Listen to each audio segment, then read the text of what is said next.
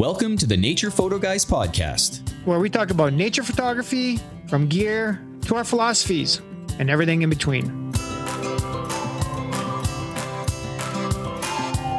So grab a cup of coffee, sit back and relax.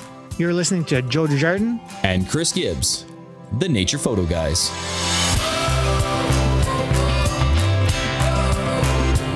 Hey guys, welcome back to the Nature Photo Guys podcast. We are excited to be joined by an award winning wildlife photographer and videographer whose work has been published both online and in print by National Geographic, BBC Wild, Birds and Blooms, just to name a few. Based out of Pennsylvania, his journey through the lens has taken him on a visual exploration all over the world. Through both his amazing images and video, his exceptional work captures the untamed beauty of nature. Join us as we explore the passion behind the frames and unveil the true professional behind the camera. Please welcome to the show, Harry Collins. Hey guys, thanks for having me. Welcome. Mr. Harry, how are you? Good, how are you? not too bad, not too bad. Uh, got quite the intro there, Chris. Yeah, how about that? Well, we're talking to the man here, so you know. Yeah, you betcha. Well, um, we're, we're happy to finally get you on there, Harry. I know, uh, you know, we had to reschedule a few times, but uh, that's just uh, how life is and schedules work and all that Yeah. kind of good stuff. So, We're all super busy, so you bet. Yeah, no, I appreciate you guys having me on. Yeah, definitely been busy the last six months or so. So so yeah, you've been traveling a lot last six months, that sort of thing. yeah, pretty much since August. Um, so I'm happy. I never Wow. thought I'd say it, but I'm happy to be home for a little while. I got a lot of catching up to do, and Yeah, sure. Well, we've seen you in the fall too, in in, uh, in Jasper there. So, Yeah. Yeah. um, and at that time you were saying you're, you know, right after that you're on to the next one, on to the next one, that sort of thing. So, It's nice to get away. It's always nice to be home, right? yeah, and having a young son too, so it's always hard. Yeah. oh really? Yeah. Oh yeah, Yeah. that's going to be hard being away from home until he can actually get the camera in his hands too, right? Yeah, Start I'm coming on trying. those I'm trying. He's starting, but Awesome. So uh, we're going to just get right into it there, Harry. Um, you know, we got a list of about 76 questions for you. No. Well, we, we got a few questions here. So, uh, uh, of course, uh, you know, the, the standard um, question for everyone is uh, tell the viewers a little bit about yourself. Uh, yeah, I've been a, I guess, full time, whatever you want to call it, professional wildlife photographer since maybe 2017, I think it was. Um, you know, I had won, I was one of the winners anyway in the 2017 National Geographic Nature Photographer of the Year, and that kind of propelled me onto the next level there. And um, you know, I was running tours, workshops, and all that kind of stuff for a while, and then the last few years, as kind of everything is changing between photography and videography, videography, um, I'm starting to do a lot more filming now and I actually work with a motion picture company where I kind of fill holes in a lot of gaps of storylines where uh, production teams maybe haven't gotten the footage that they want. They reach out to me and a couple other people, and um, you know we get a list biweekly, monthly, whatever, however often they're working on projects, and it says, "Do you have any of this footage?" type thing, and then uh, in some instances, I may go out and film for them specifically. Um, Nice. So yeah, a lot of different aspects to what I do. Yeah. Nice. Well, you, you got to be a little bit diversified when it comes to um, That's for uh, sure. the, uh, the livelihood or, yeah, uh, making a living with nature photography. Yeah, You can't just- everything's rapidly instance- changing these days for sure. so- Yeah. Oh, it is for sure. Yeah. Yeah.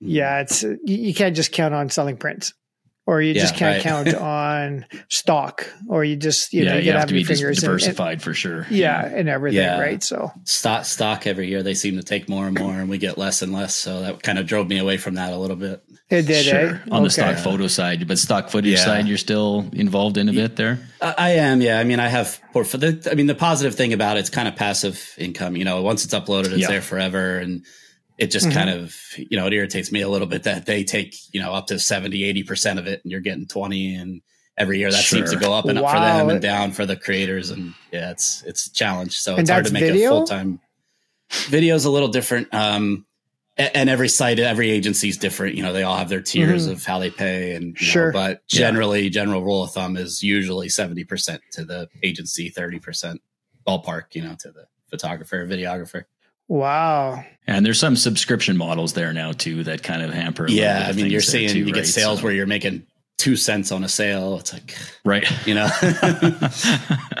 no kidding. Anyway. So, Okay, so before that though, Harry, before, prior to 2017, you you're obviously been shooting for a while. Like, when did you kind of first get into uh, uh, photography? Yeah, I kind of had a, a little bit of a funny interest story. So we went on a family vacation in the I don't know mid early 2000s to Alaska, and I had a little point and shoot Kodak thing, and I took these horrible, horrible photos of eagles and all these other things that you know I used to hang on the wall that were the greatest photos at the time. And I look back Yeah. at them now, Yeah. you know, like everybody, you know, you got to start somewhere. But but I remember hmm I was on, we were on a cruise and I saw somebody on the cruise with at the time it was the biggest lens I'd ever seen in my life. Thinking back, it was probably like a Canon 100 to 400 or something like that. But to me, it looked enormous, you know.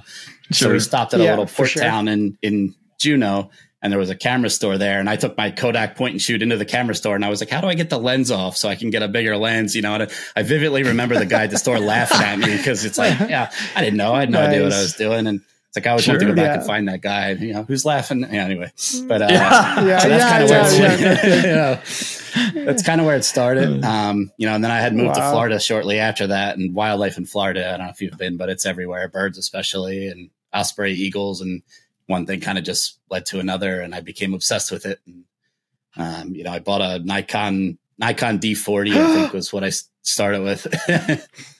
so, Did you say and, uh, Nikon?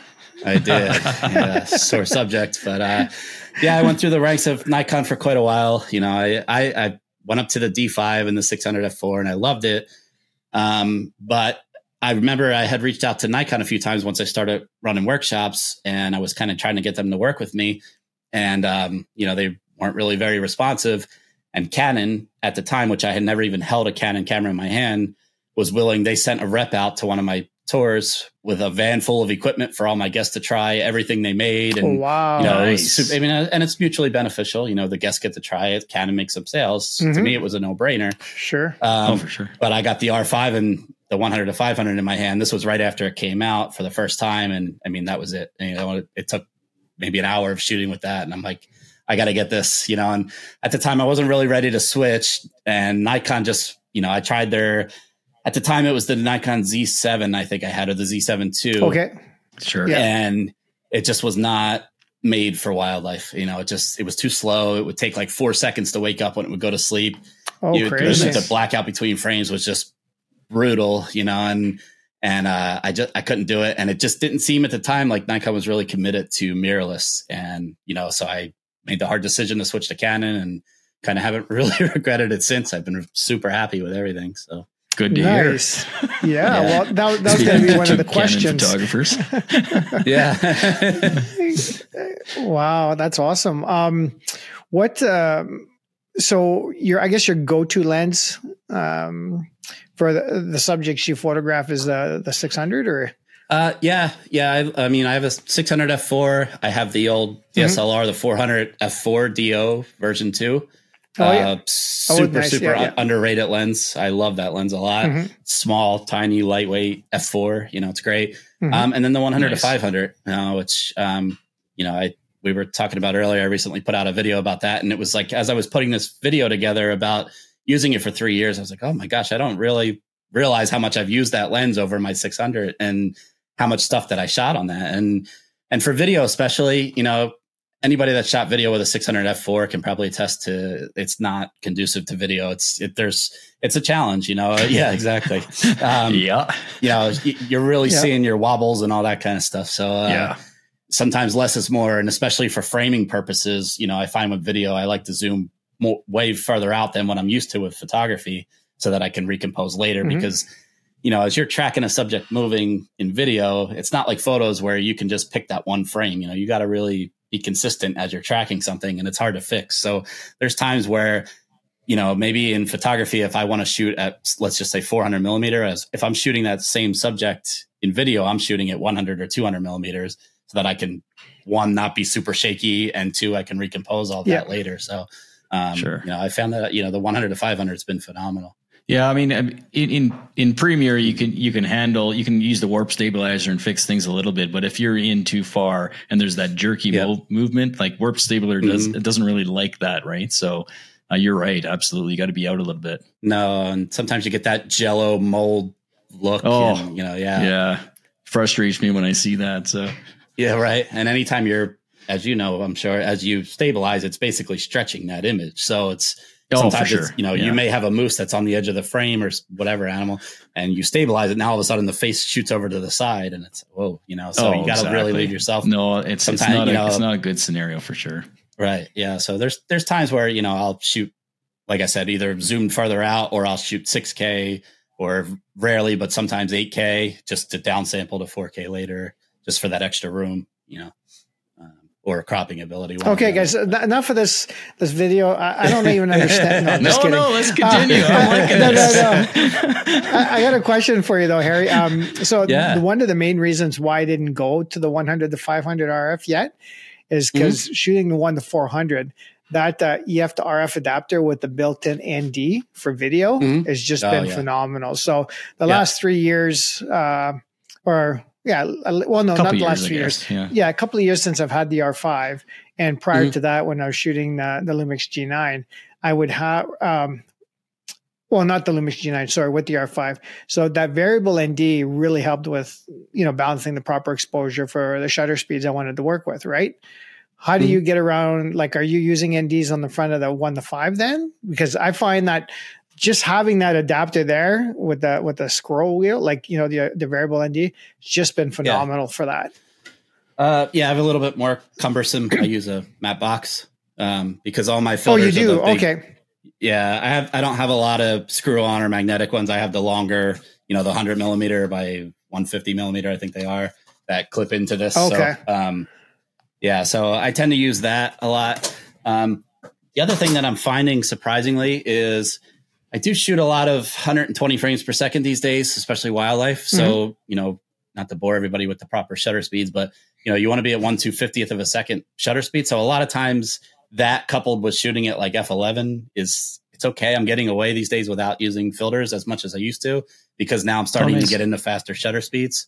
Um, that said, you know, when I'm in Florida, things like that, where it's just super, super sunny, there's, you know, yeah, I know some, I sometimes need a 10 stop filter on the front of there just to keep the sun out. So, um, I, you know, I, Oh, wow. I do my best to not use filters. They, they introduce a lot of lens flare, you know, things like that. Um, the cheaper ones, you know, a lot of people buy though. You'll get a purple color cast, things like that. So filters, anything between the glass and the sensor. I mean, Yeah, it's for sure. Another Yeah. point for something to go wrong. So the best I can avoid that, I do. Otherwise, yes, I do use a matte box. Yeah, so I mean, I'm not uh, all that up on on the video side. I mean, I tried, but uh, for the ND uh, or um, using the NDs and, and you know wanting to keep those wide open apertures, it seems to me that you're okay with stopping down to f11 for video to make I sure am, everything's yeah. in, in sharp focus. Correct. Yeah, Yeah. okay. And uh, it's just a You're little not- bit more you're forgiving. You're not worried about that f4 look. No, uh, hmm I mean, generally, you know, if, yes and no. Um, that's a kind of a loaded question. Uh, uh, Yeah. Ideally, yeah, that would be nice to always have, but especially with video too. I mean, these days, um, so I come from a, a cinema background, shooting on more cinema. Ca- I used to shoot on Sony cinema cameras a lot before mirrorless. So I'm Okay. still kind of hung up on the old school version of everything should be manual focus when you're shooting video. Uh, it's hard for me to trust autofocus these days, even though it's getting better and better. But with video, you know, you get that once in a lifetime moment. It, it's it slips out of focus, you're done. You know, so you know, I do still manually focus a lot, so I do like to have a greater depth of field there. But I am starting to slowly come around more to to autofocus these days. So for for me, I have so the two bodies that I use is the R5 and the R5C. So the R5C having the built-in um, uh, photo, Canon photo system as well as the cinema system as kind of the hybrid there. Um, the Mhm. part that I have a problem with is this: the R5C doesn't have the stabilization; it's only in the lenses Right. that you use. You know what I mean? So Right. so what I've been doing is on the R5 using the the adapter, um, but on the R5C, anything I do, I use the matte box as well. We use the I use the Kase Kase movie mate matte box, but then I have the I Mm. use the Ninja to. Uh, my eyes are getting as I get older, my eyes are, aren't getting as good. So I use the Ninja to see Yep. better, and then when I'm manually focusing, you can actually see the peak focus better. Do you do the same kind of thing Right. with the with an external Yep, screen? absolutely. I do the same, and I'm also I'm recording ProRes at 60 frames on my Atomos while I record 120 frames internally, so that I have the flexibility of both. Oh, you are. Um, a lot of the, yeah, so a lot of the companies that I work with, the um, the the bit depth on the Canon cameras are just not enough. They're not high enough. The R5C is the exception, but on the R3 and the R5, um, I shouldn't say that. The R3, if you shoot raw, it's okay. Um, but the standard formats that Sure. most people shoot in for social media, great. But when you're talking, you know, high end production, I actually lost some big contracts because uh, I had a, a pretty high end Apple TV. I can't say the name of the show, but they wanted to buy basically my entire library of elk footage.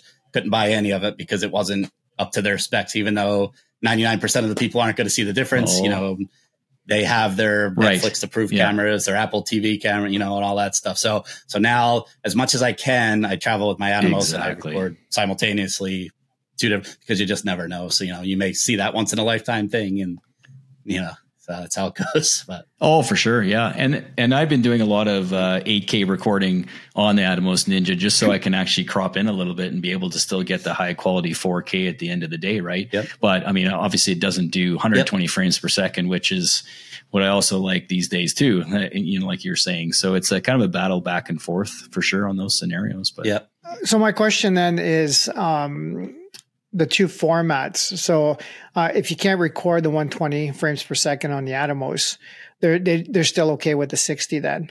Yeah, so the codec on the the 120 frames per second in camera. Uh, so it's great for YouTube, it's great for Instagram and all that stuff, and you get this beautiful smooth footage. But the Mhm. color space becomes smaller. Um, the codecs are different, all that kind of stuff. And when you see it on a on a big screen and you try to heavily edit this stuff, that's where it starts to break down. Um, so by shooting ProRes on Oh, the okay. Atomos, you get a little bit more. It's almost it's basically RAW versus JPEG, almost. You know the comparative photography. Oh, serious? Oh, pretty wow. pretty broad sure, term. yeah. Um, it's not one to one, but that's the best way I would compare the two.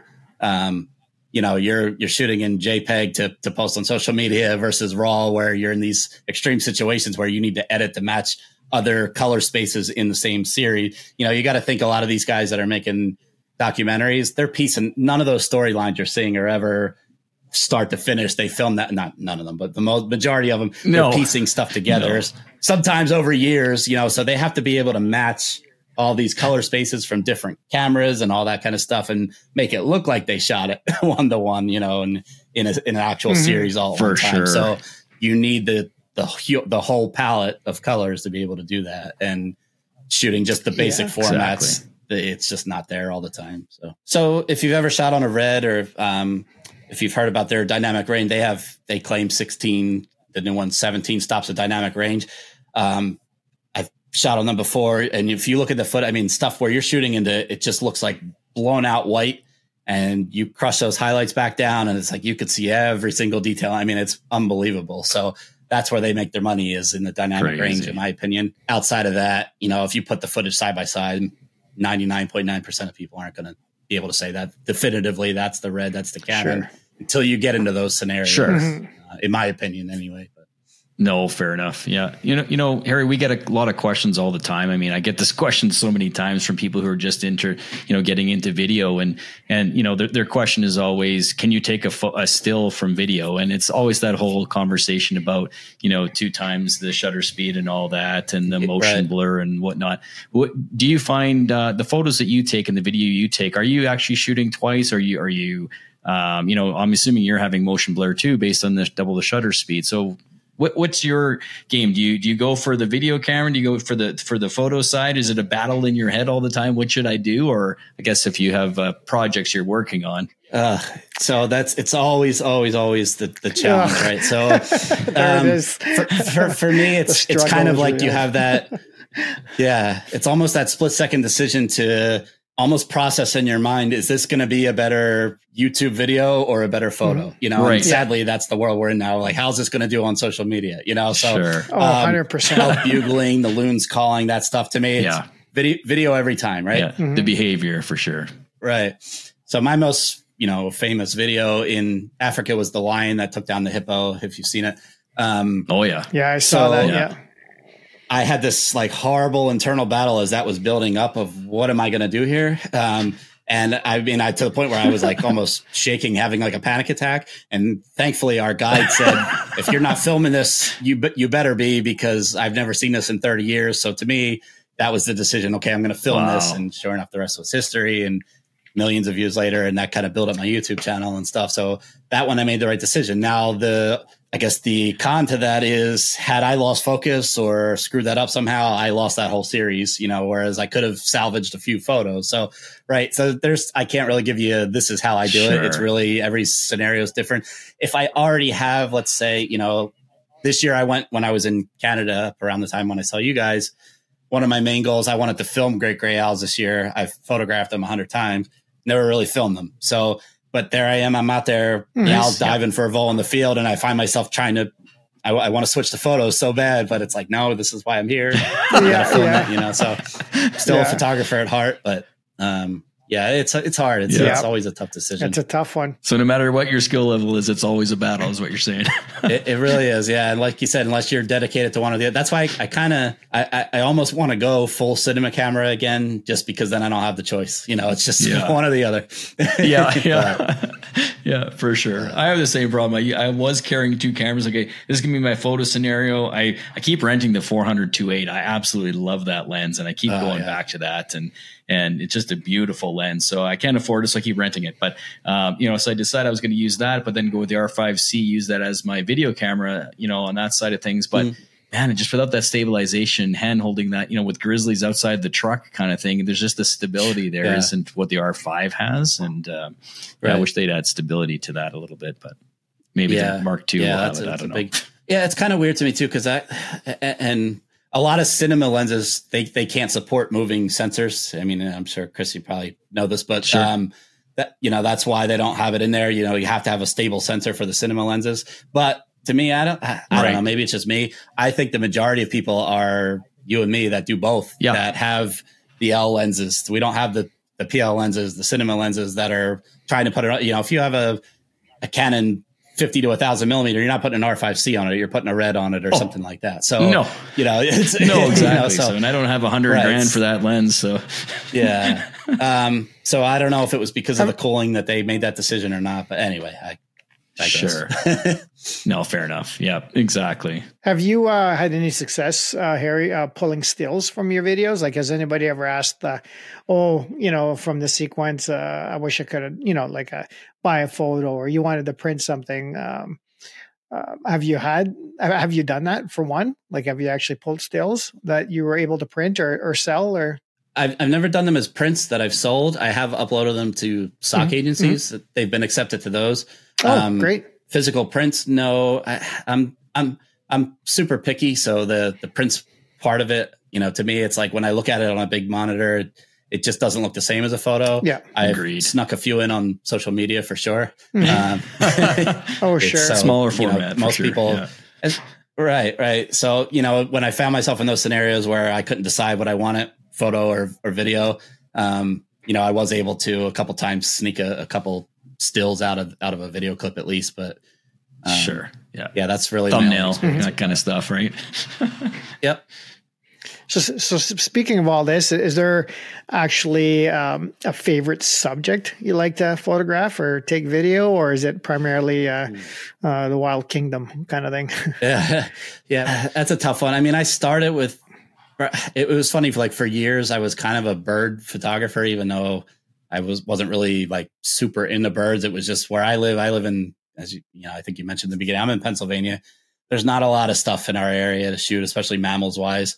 Um, so by default, I kind of became a bird photographer, specifically birds of prey. So you know, I always am kind of partial to them: eagles, osprey, owls.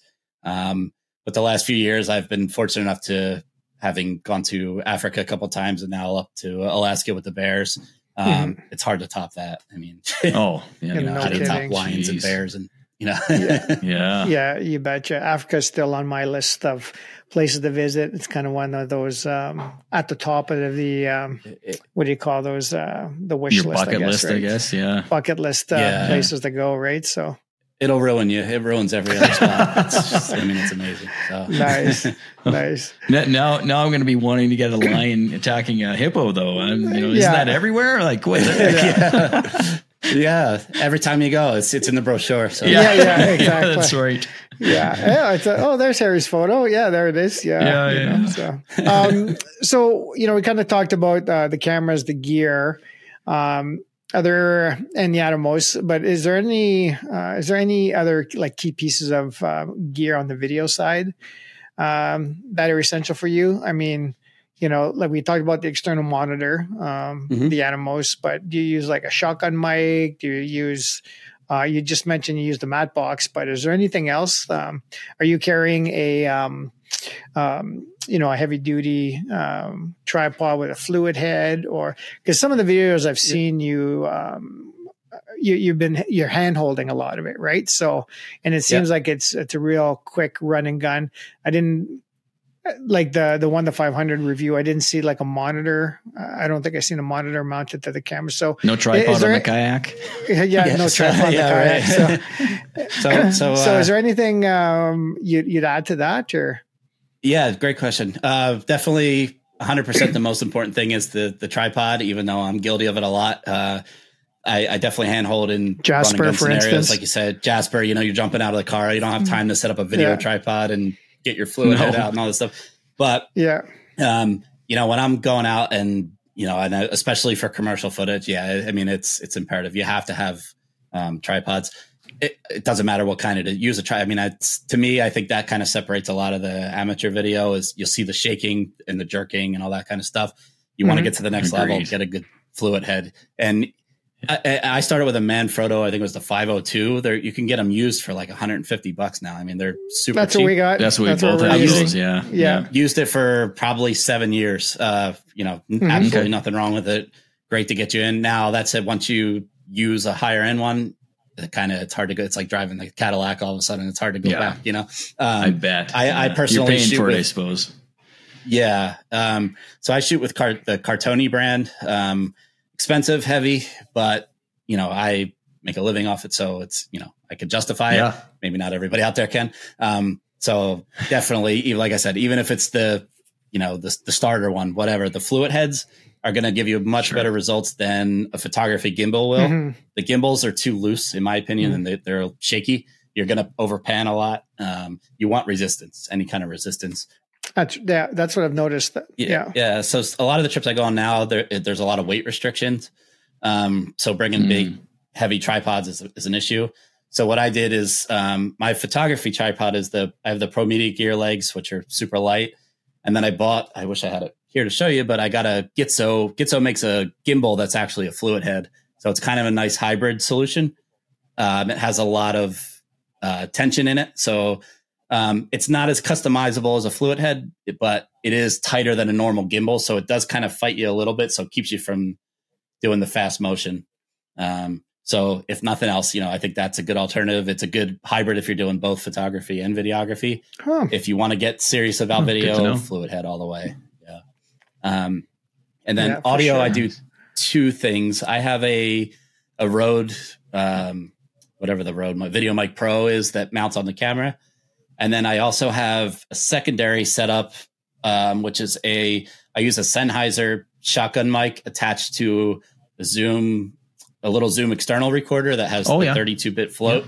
Um, so that way I could set that out somewhere because especially here and you guys, I mean, you see it in Jasper, you're out there shooting, you got people walking up to you. What are you taking pictures of? You know, that's great for your audio. Yeah. Uh, so, and the car is driving Or you got the shutter the- going like crazy of the guy beside yeah, you. exactly. Right? And you know, the, the, the, the leaves rustling all around you and all that kind of stuff. So Totally. getting audio, I think is out of all of it. I think that's actually the most challenging part. And, you know, you post a reel with music in it and then you get the people, why are you reeling it with the music? And well, if you could come out with me and see, you know, so yeah. I, I once posted a reel and I said, "This is what for all you that complain. This is why." And I posted a video of an owl, and there's people walking up. Look, there's an owl in the tree, and they're you know all the Mhm. that was the whole Yeah, soundtrack. for sure. So this is why. This is why. Unfortunately, we have to use music. And there's so many people there, you know, depending on your location, you know, in the busy time of years in the in this in the specific areas, there's so many people there. And sometimes there's 10 people behind you chatting and all this, and it's just impossible Yep. to get audio, but you just want to catch that elk bugling or whatever, right? So Yeah, for sure. Yep. Uh, the one year while I was running a workshop in Waterton, there were um, there was a cinematographer there um, uh, recording the elk rut, and they had actually flown in uh, a separate audio guy, and that's all he did. I guess he was one of the best in the world. They flew him in from the UK or something, and uh, I guess they had had permission from parks. Um, he had to be brought in and taken out in certain areas where um, you know foot traffic isn't allowed, like you're not allowed to go, and he'd actually uh, place these mics in there. And so he was, and then he'd be back at his vehicle, uh, you know, with the the headset on, and uh, you know, just recording all this audio of uh, all the uh, the elk, you know, the bugling, the fighting, and everything. Sure, and yeah. At the end of the day, they'd go back in, and then he'd take the mics out or replay or, or reset them or something. It was really cool to watch, just just yeah, to see that, you know, um, the guy taking the video didn't care if you went up and said hi or whatever. He's, hmm. I mean, besides bothering him, but what it meant was he wasn't worried about audio at all.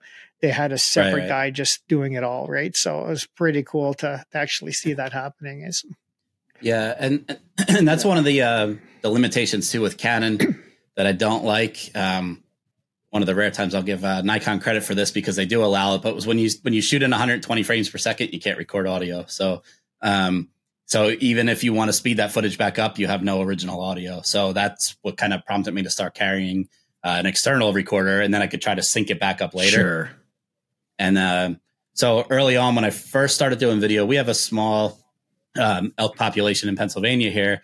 I would actually go out at night when nobody was out there and I just record a bunch of bugles and then I would just try to find ones that matched and try to sync it all up. And it was just becoming such nice. a headache, you know, because it's, you're trying to get the mouth movements yeah. to match the audio. And so, it, you know, but it, it was such a pain. So that's the one good thing about the R5C. You can actually record 120 frames per second and a separate audio track. You can actually pull them because mm. it does have the cinema side of things. Oh, but, right, but right, again, right. it's yep. the, it's the, you know, if, if you're on a tripod, cool. But if you're not on a tripod, mm. I don't really trust the stability there. So cool. Anything else uh, you, you, could uh, add to that, Harry, as far as um, uh, you know, video accessories or stuff you, you, use? I mean, it sounds like it's a pretty tight kit. Like you've got absolutely you know you know the best for for what you need.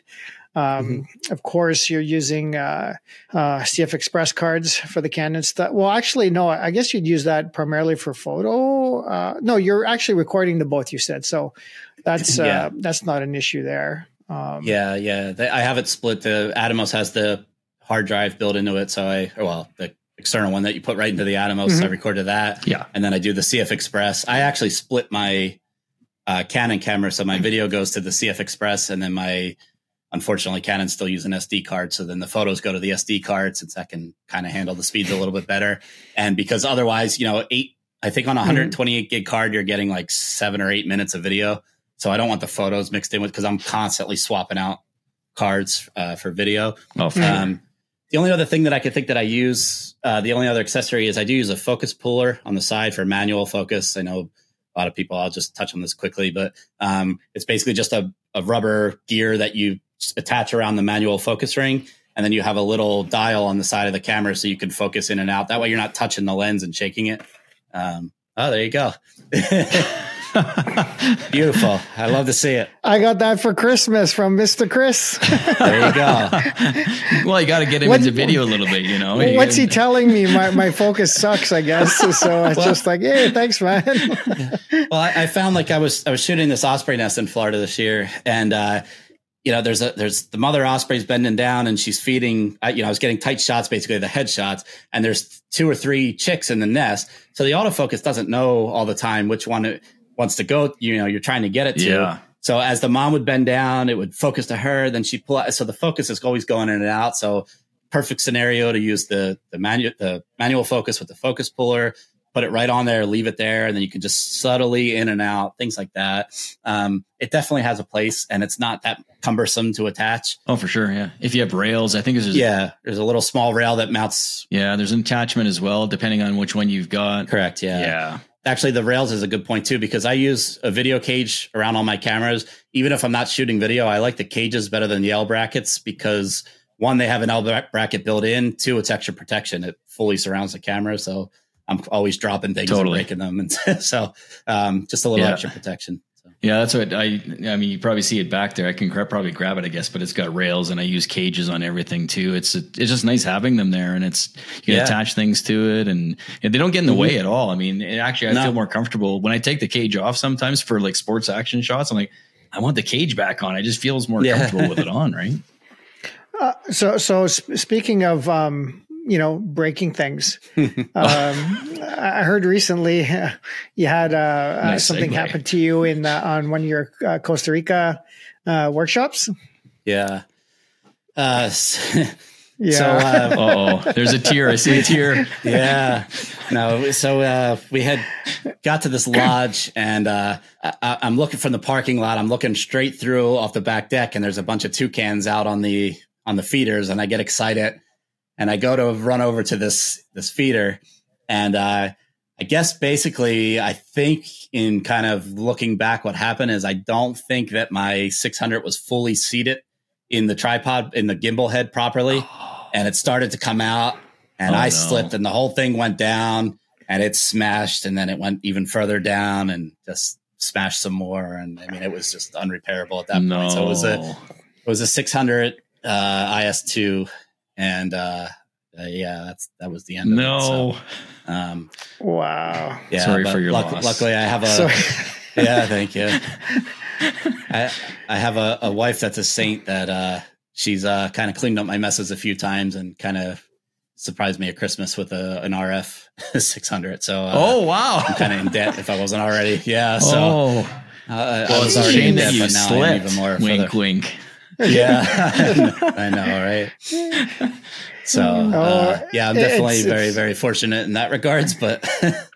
Nice. Yeah. Good for you. I, I feel guilty. Yeah. I feel really guilty about that. well, guys, check out um, check out uh, Harry's uh, latest video on uh, shooting the 100 to 500 um, RF over uh, three years. Because you had actually made a little mention. Thank God you had the one the 500 with you because that kind of saved your trip mm, too. Yeah. For, absolutely. Yeah. So having a couple of lenses and uh, you carry a couple of bodies too. Yep. Yeah. I carry the R5 and the R3. Always a backup kind of with you out in the field there. Yep, always have yeah. two. Um, I went on a trip years ago up to Canada actually for uh, I went up to Canada for snowy owls, and this was years and years ago, and I only had one body at the time, and it was so cold out, it was like minus twenty or thirty Fahrenheit, and the body froze up on me, locked up, wouldn't do anything, and I think from jumping in and out of the car, the, the constant change, you know, I was newer at the time, didn't realize the effect that yeah. has. Yep. and that was the end of my trip, and I had driven like seven hours to get there, and it was over. So ever since then, never, never, ever again will I go with only one body. You just never know.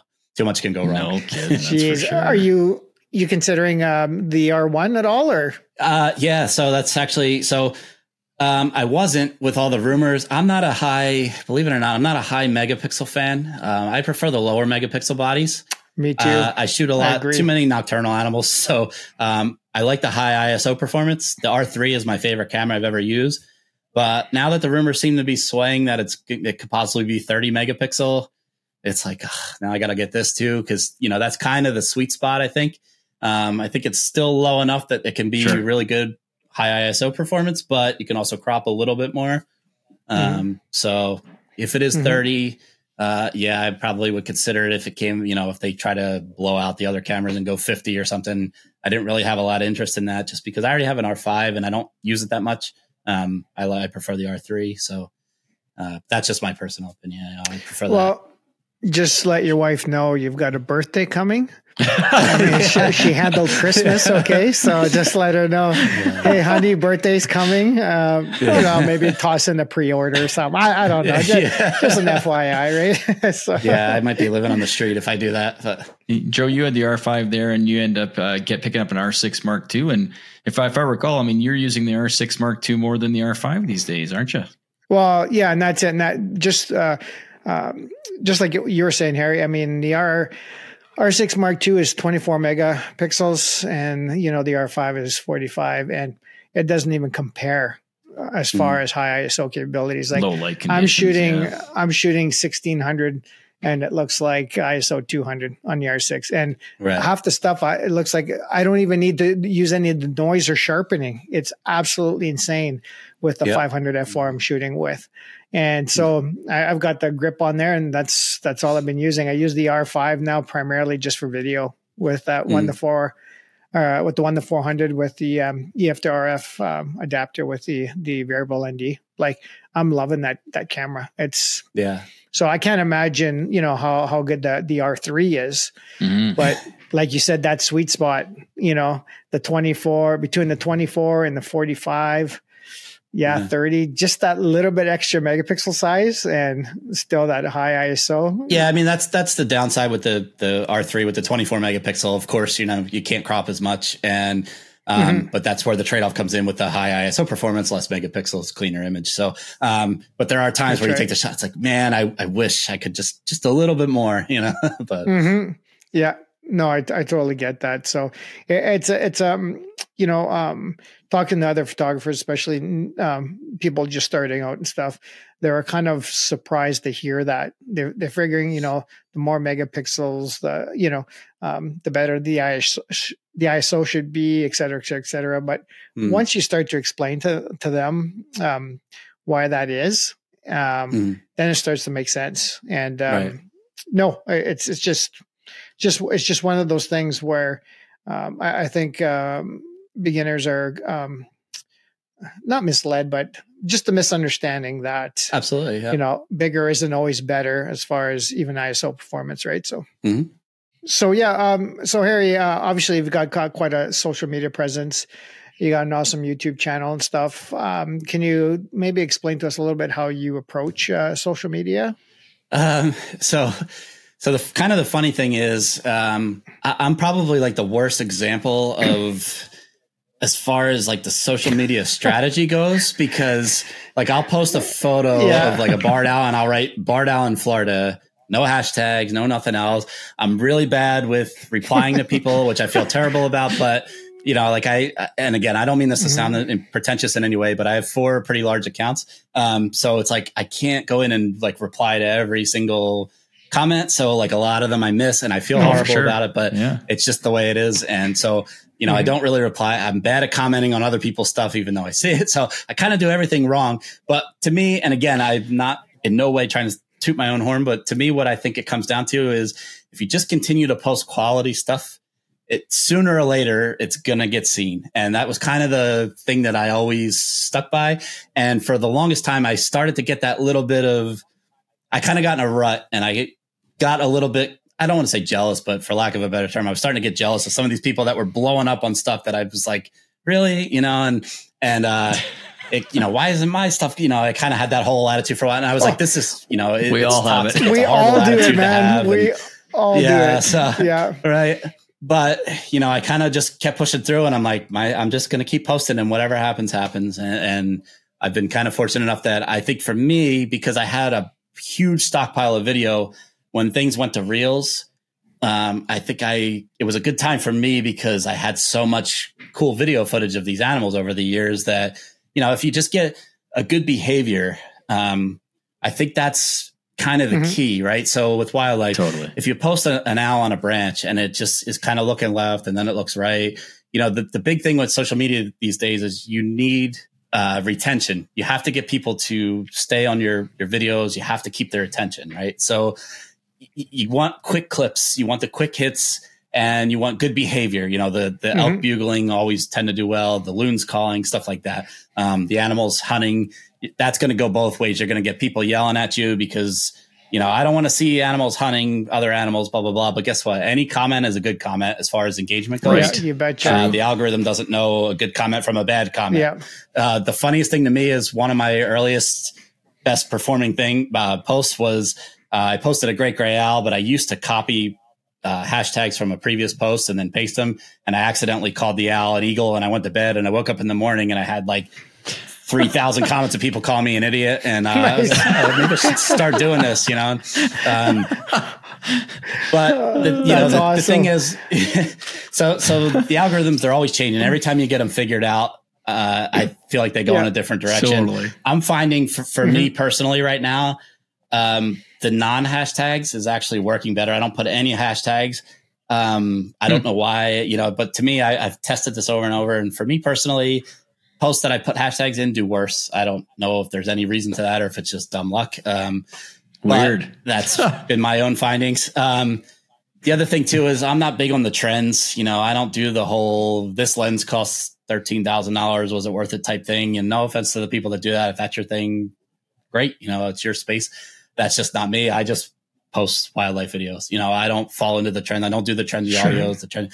The to me, the more you're trying to mm-hmm. chase mm-hmm. it, the more transparent that becomes. And you know, find your niche and stick to it. And if you do it, and if you start to do it well, and you build up, people are going to notice sooner or later. You know, mm-hmm. these days it's it's hard. I know advice. it's hard. Great suggestion. Yeah. Um, I started as a test. I started a secondary account that I actually didn't tell anybody about, and I started posting some of my b-roll stuff and you know it was hard you know just to see if i could build a following off of it and i couldn't you know so it's it's a hard time right now there's so much competition that's oversaturated so you know but just stick to what you enjoy don't worry about what other people want you know post what you like and and that's all you can do and whatever happens happens so Oh, great advice. I always tell Joe, I mean, even I tell everybody, I mean, you know, people are going to love what you do and people are going to hate what you do. As long as you're happy with what you're doing, it doesn't matter. Yeah. Just just stay in your lane and just have fun, right? So yeah, mm-hmm, it sure. is what it is, right, Joe?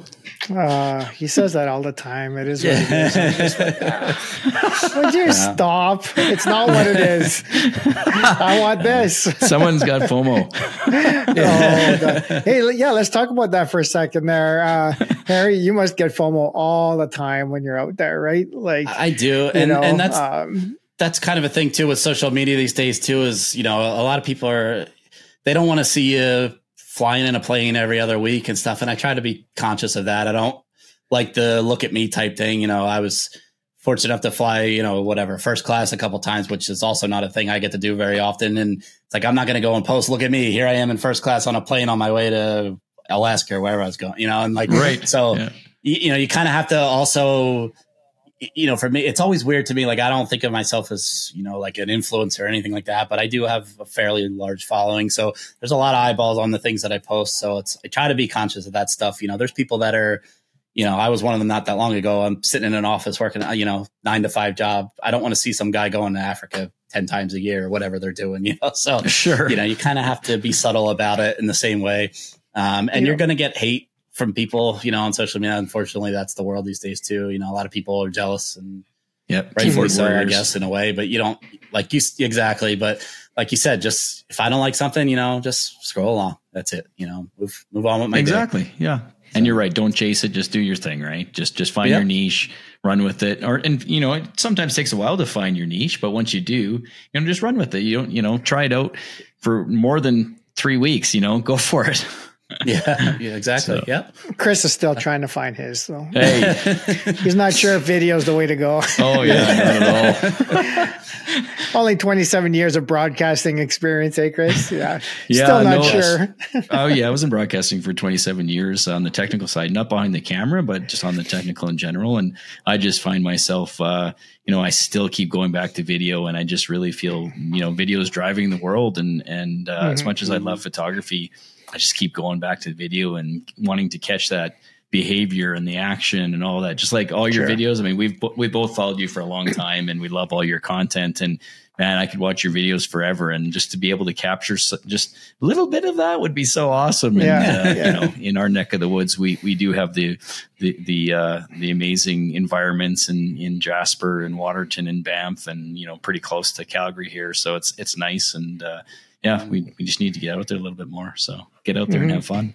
That's it. And, and, a lot of it's luck, you know, right place, right time. And yeah. Um, oh, it is. But again, last, yeah. last thing I'll kind of say on that too is, you know, the ones that I find that, um, tend to do better is the ones that you can almost kind of tell a story with. Um, I have a couple woodpecker posts that, uh, pileated woodpeckers that, you know, I'll let you in on a little secret. Those were shot over, I think two years over different, five different locations in three oh, different really? states. So, you know, but I pieced wow. it all together in a way that the woodpecker's building the hole. It's, you know, it's bringing, it's going out to look for food and it has baby chicks, babies, whatever. And then, you know, it's feeding them at the end, but it's that storyline, you know, so that's going to kind of totally. keep your attention as well, rather than just, Hey, here's a woodpecker on a tree. Um, and the big thing that that's I mentioned awesome. with, with, with the audio as well, um, you know, videos like that, especially woodpeckers, mm-hmm. like unless they're banging on a tree, there's no audio.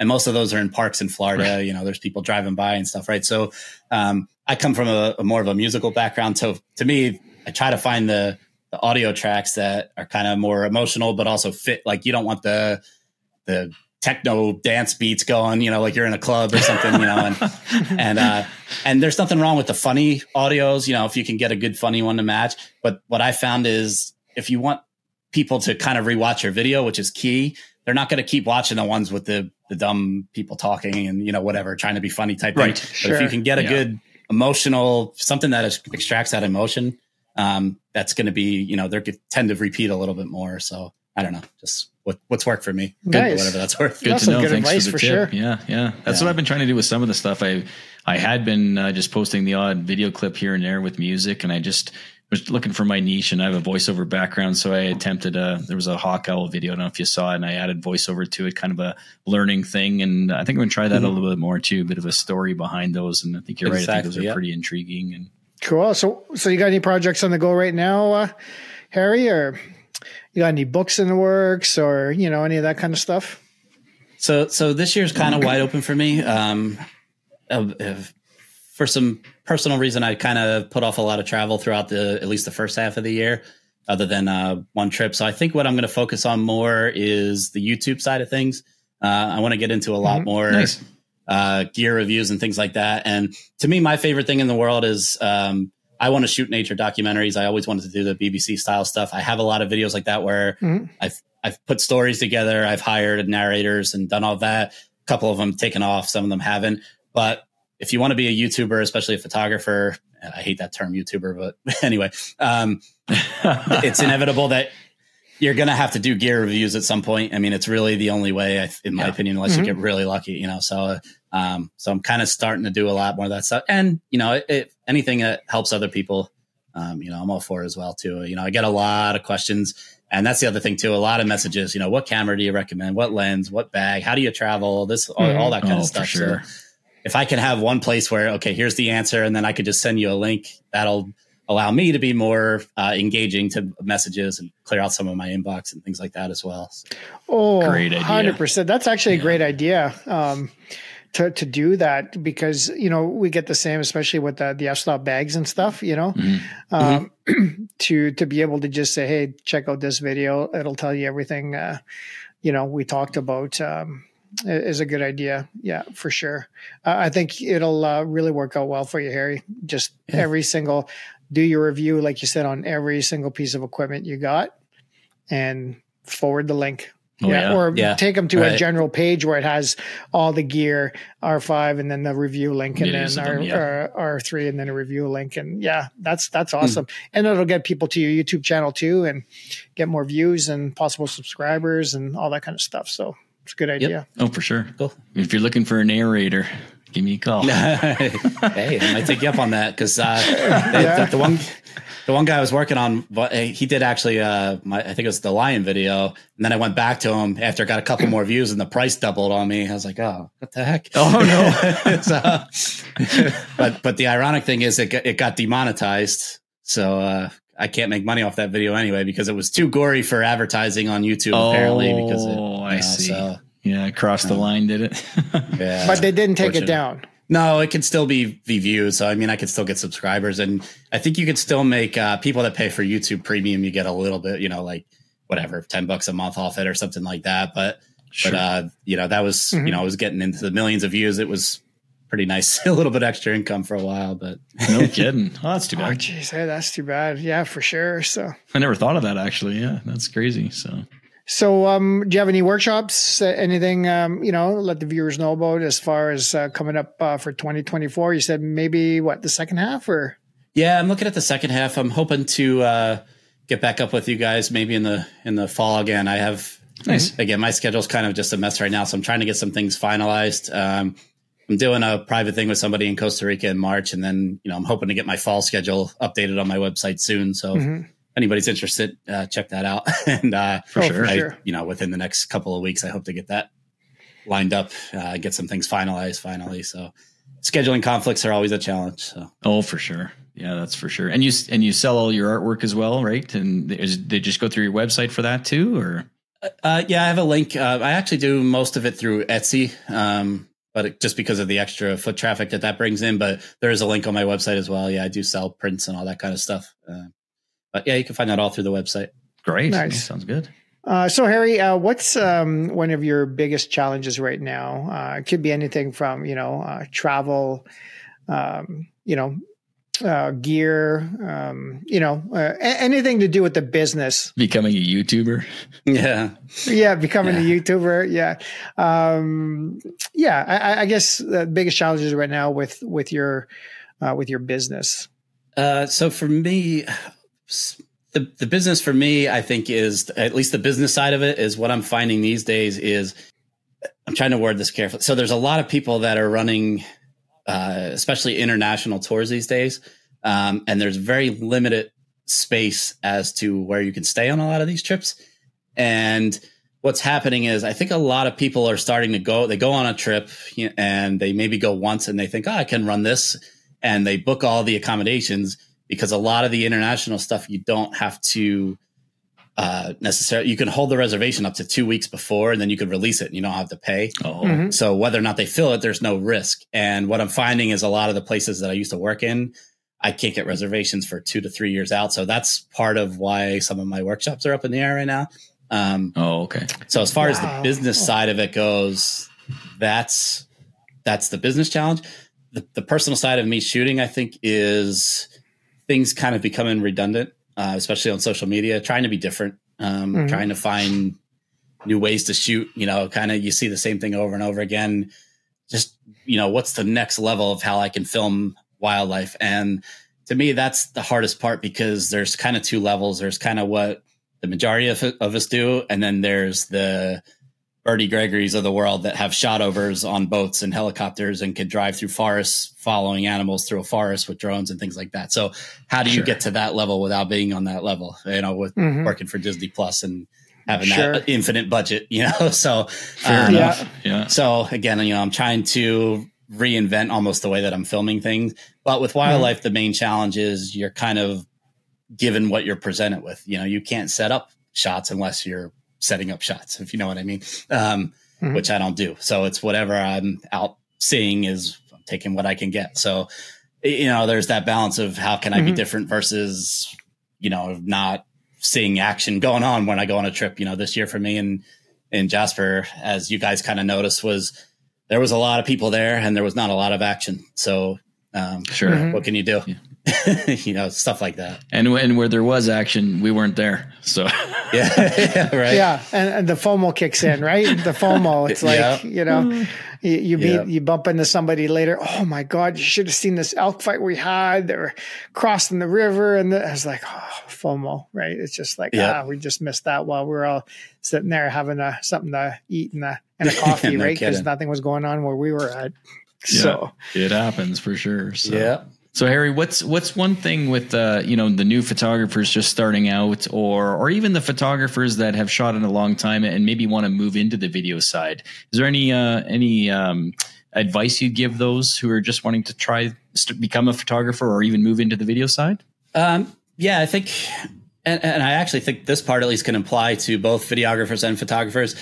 Uh, YouTube these days, I mean, I wish YouTube was a thing when I was first starting. I mean, there's just an infinite amount of resources on there.